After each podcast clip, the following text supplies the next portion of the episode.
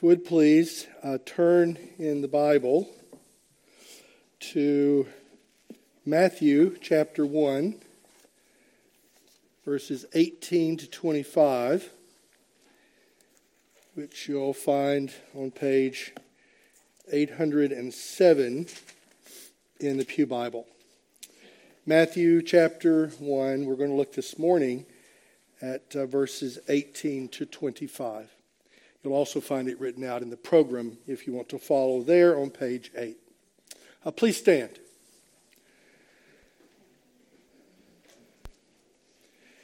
Now, the birth of Jesus Christ took place in this way. When his mother Mary had been betrothed to Joseph, before they came together, she was found to be with child from the Holy Spirit. And her husband Joseph, being a just man and unwilling to put her to shame, resolved to divorce her quietly. But as he considered these things, behold, an angel of the Lord appeared to him in a dream, saying, Joseph, son of David, do not fear to take Mary as your wife, for that which is conceived in her is from the Holy Spirit. She will bear a son, and you shall call his name Jesus for he will save his people from their sins. All this took place to fulfill what the Lord had spoken by the prophet Behold, the virgin shall conceive and bear a son, and they shall call his name Emmanuel, which means God with us. When Joseph woke from sleep, he did as the angel of the Lord commanded him. He, he took his wife, but knew her not until she had given birth to a son and he called his name Jesus. The word of the Lord. Gracious Heavenly Father, please send your gracious Spirit upon us as we open the Bible today, this Lord's Day. We pray, Heavenly Father, that your Spirit would open our ears and hearts and give us grace, Father, that we might hear your voice as you speak to us for your Son's sake. Amen. Amen. Please be seated. Like I said, uh, Christmas Sunday is a very, very special opportunity to, to pull together two different, very, very important things. Uh, earlier today, uh, Paul Hargrove coined the phrase a mashup. What we have this morning is a Christian mashup, two things that usually are separate but are today being dealt with in a very focused way.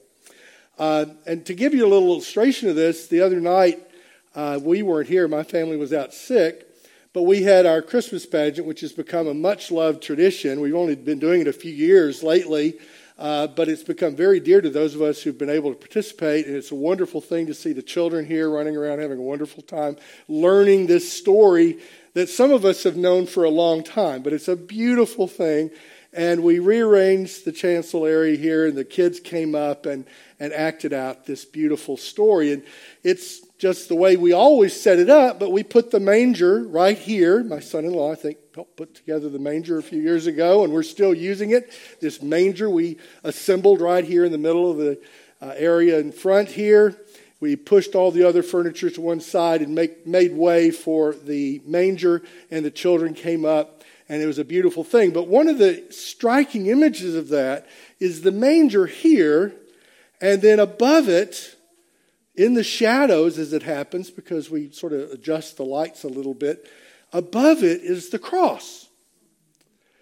And you see, looking through the manger, you see in our sanctuary a representation of the cross of Christ. And I think there's power in that illustration, and it's something I'd like for us to think about this Christmas Sunday morning. As we look through the manger, we don't just look at the manger, we look through the manger at what Christ came into the world to do. Why was he born? I'd like for us to think about that. Two different things the birth of Jesus Christ, first of all, and secondly, we should think today about his saving purpose. And if we do these two things, we will be pulling together Christmas and the Lord's Day. Let's think, first of all, about the birth of Jesus Christ. If you don't mind, make sure you have the Bible open in front of you. I want you to make sure that you know Uh, this is not uh, something I've made up. It's not something the PCA's made up. It's not something that Hallmark made up. Uh, this is something that we read about in the Bible. And so it's important that we know what's being described here is given to us in God's Word, starting at verse 19.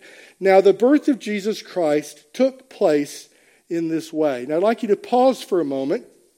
And I think this may be the last time I mention my Greek class. Uh, all right, so be of good cheer. We'll start off the new year and I'll mention Greek a little bit less. Um, but if you looked at verse 18 in Greek, you would see that the word translated here as birth is actually the word Genesis. So, what's going to be described here is not just the birth. In fact, as we read through it in a moment, you'll see very little is said about the birth. But a great deal is said about the Genesis, the origins, the beginning of Jesus, before he is born. In fact, uh, we only read that he was born at the, at the towards the end of the passage, uh, down in verse, uh, the second half of verse uh, 24, uh, sorry, verse 21 uh, and tw- through 24, where we read that uh, Jesus, sorry, verse 25, I'll find it. There, there in verse 25, Matthew says that uh, Joseph knew Mary not until she'd given birth to a son. Again, Genesis. That, that's the only real reference to Jesus' birth is in this little phrase at the end of one sentence towards the end of the paragraph.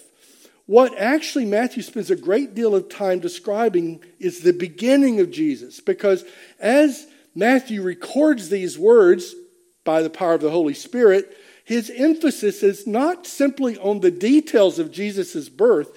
In fact, we're left with the impression that the actual birth looked like any other birth. I've had the privilege of being in the room for the birth of my five kids. Some of you have been in the room when your children were born, and uh, all you moms were there. Uh, one or two dads are able to do that, and it's, a, it's an amazing thing to see. And the impression is left that in terms of the actual birth, Jesus' birth was like every other human birth. What was unique about Jesus' birth was his beginning. Both Matthew and Luke record that Jesus had a very significant birth beginning, Genesis, in this important sense. Joseph was not Jesus' father. That could have been a miniature scandal. We read about the fact that Joseph was aware of the fact this would be a scandalous thing. And, and a woman who hadn't even been married, she was just betrothed. That means engaged. Uh, and she is with child. Joseph discovers it, and he's a nice guy, a just man, it says. He doesn't want to cause her to be scandalized and, and uh, ill held in ill repute. So Joseph decides He's not going to say anything. He's just going to quietly divorce her. And uh, he's doing this as a kindness to Mary. In their culture, that would have been a devastating thing for her. And so Joseph, out of kindness to Mary, decides he'll, he'll do this in a quiet way. But we read in verse 20, verse 20 that as he's thinking about this, how he'll do it, it says, An angel of the Lord appeared to him in a dream, saying, Joseph, son of David, uh, do not fear to take Mary as your wife, for that which is conceived in her is from the Holy Spirit. So here, an angel in a dream tells Joseph what an angel told Mary in Luke chapter 1. Uh, they both get an explanation of this unusual beginning, this unusual Genesis. The, the significant thing about Jesus' birth was not the actual delivery, which was like every other human delivery, what was unusual was the father of that baby was not Joseph, the guy who was there. The person who was responsible was God through the Holy Spirit working this miracle. I had a seminary professor years and years ago who didn't believe in the virgin birth, and he used to say the reason he doesn't believe in the virgin birth was because that's not the way birth happens. And, uh, and I, I remember thinking, even then, as a young seminarian, well, duh. Uh, no, that's not the way birth usually happens. This Genesis, this beginning, this conception, this, this miracle is so unusual that it's actually written down in the Bible. It is unusual. And it's the fact that it is unusual that makes it so important for us. And it's not important because of its unusualness, it's important because what it tells us about Jesus. This baby who had a normal human delivery was the Son of God by the Holy Spirit.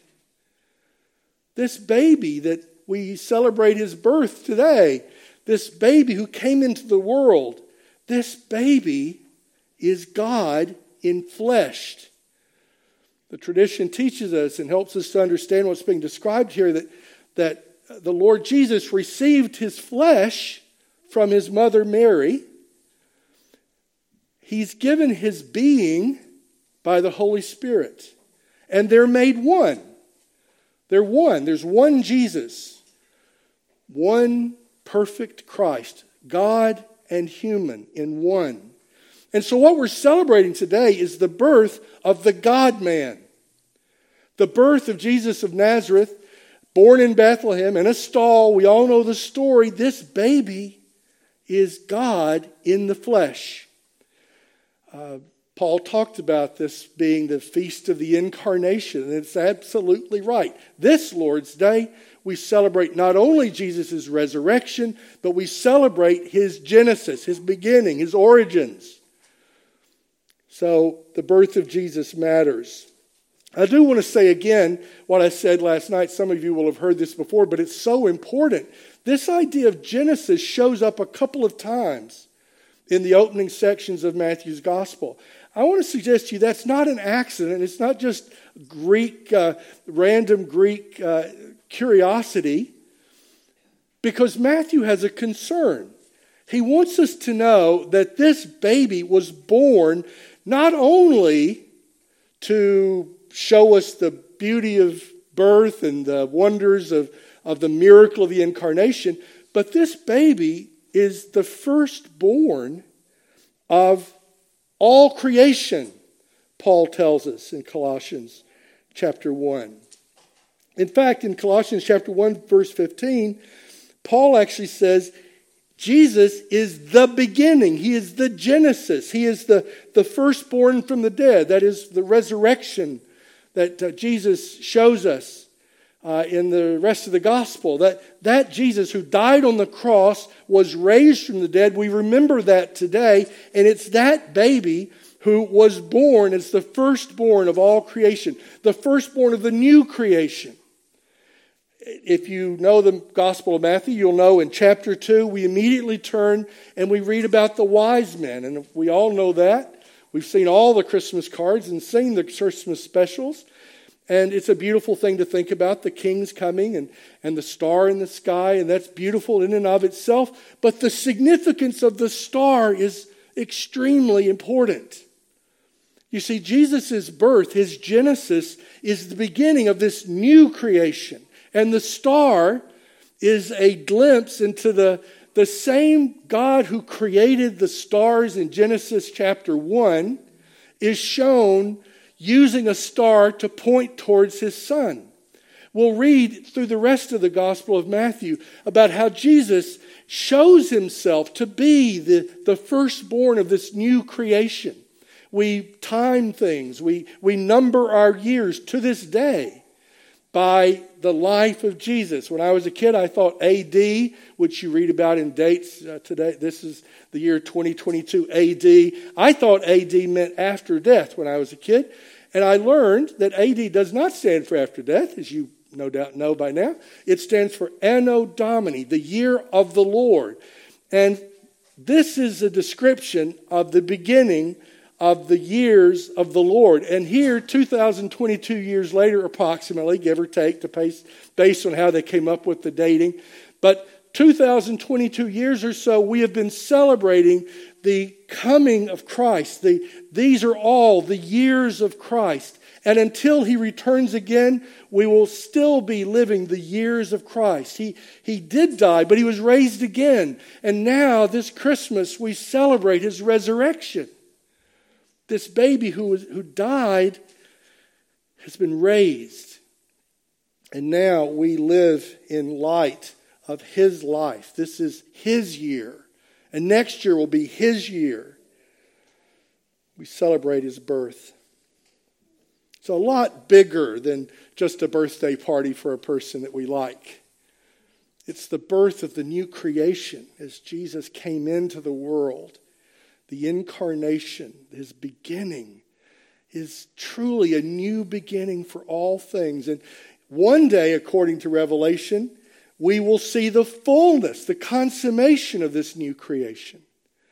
And we're celebrating it now in anticipation of the great day when Christ will return for his second advent, his second coming, when he comes in glory as King and Judge of the world.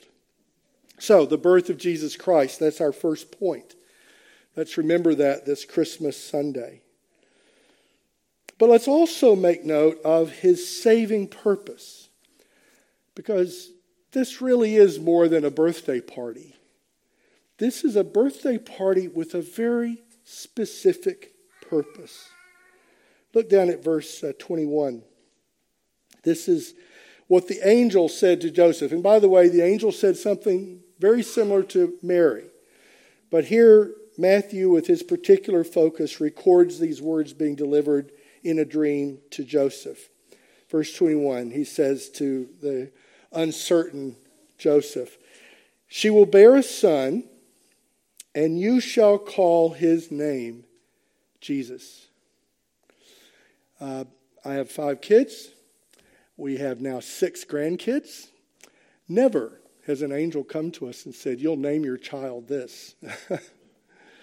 For most human parents, you choose names based on family connections. You choose names based on friends. You may even choose names based on a favorite character in a TV show uh, all kinds of reasons people give babies names, all kinds of perfectly good reasons. But here, the angel tells Joseph, as he told Mary, that you'll name your baby Jesus. Fortunately, that was a good Jewish name. Uh, Jesus is the Greek form of Joshua. Uh, you might pronounce it more like Yeshua, Yeshua.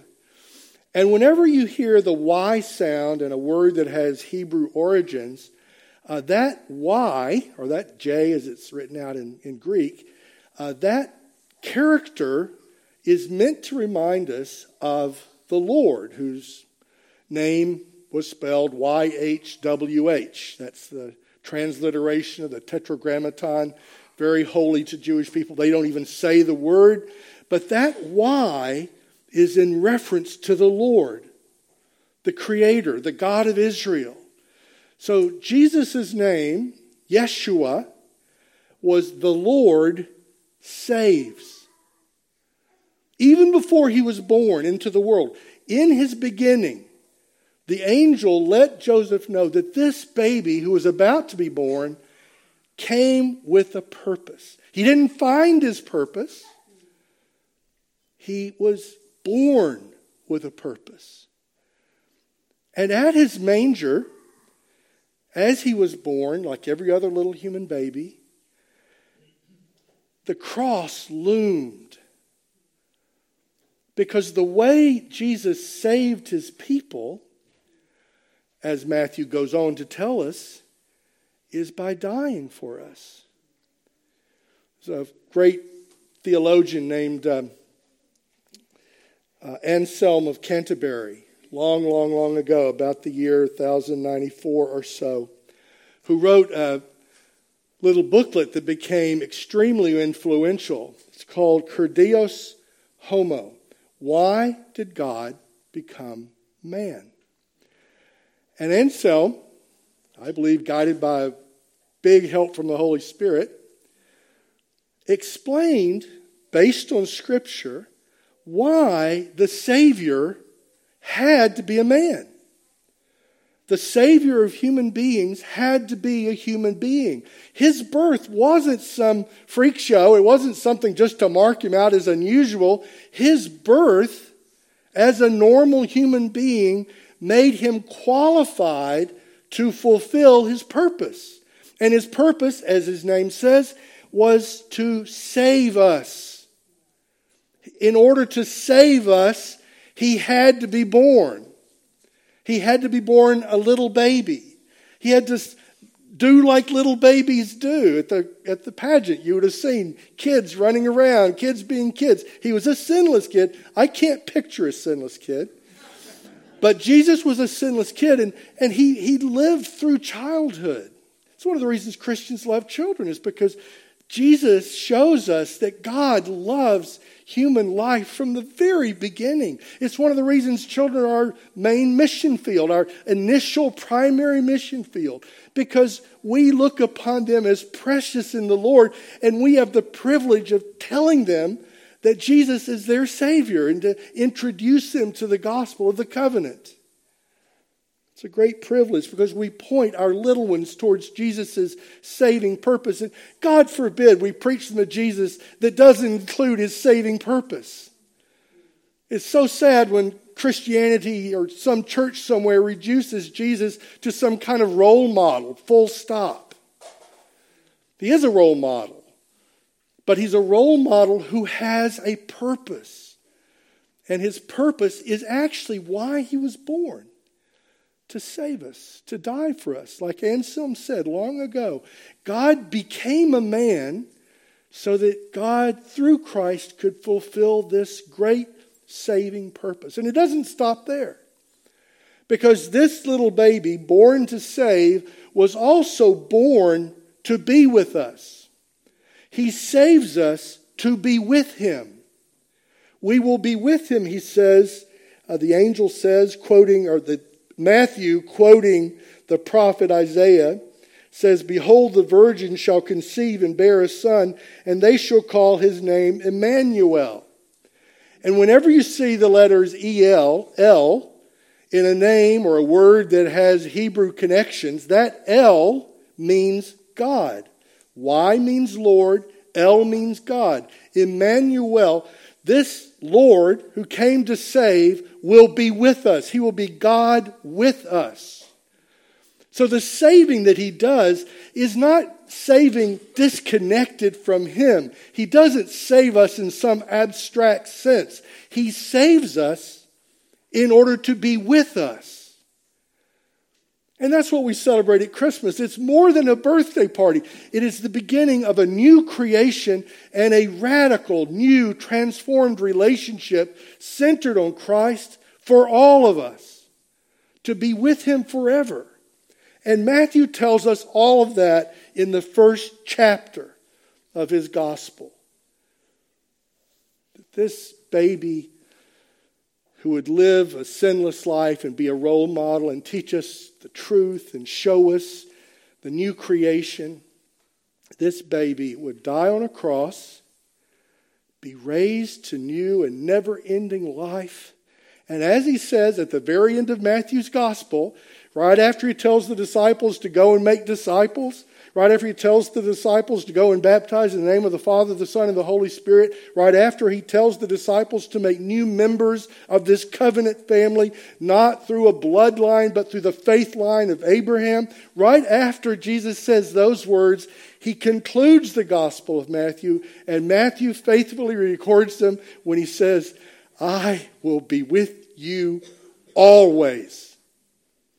So Matthew begins by telling us this, and he ends by telling us this, and everything in between is going to help us understand Jesus' purpose from the very beginning. And that's what we celebrate this Lord's Day, this Christmas Sunday.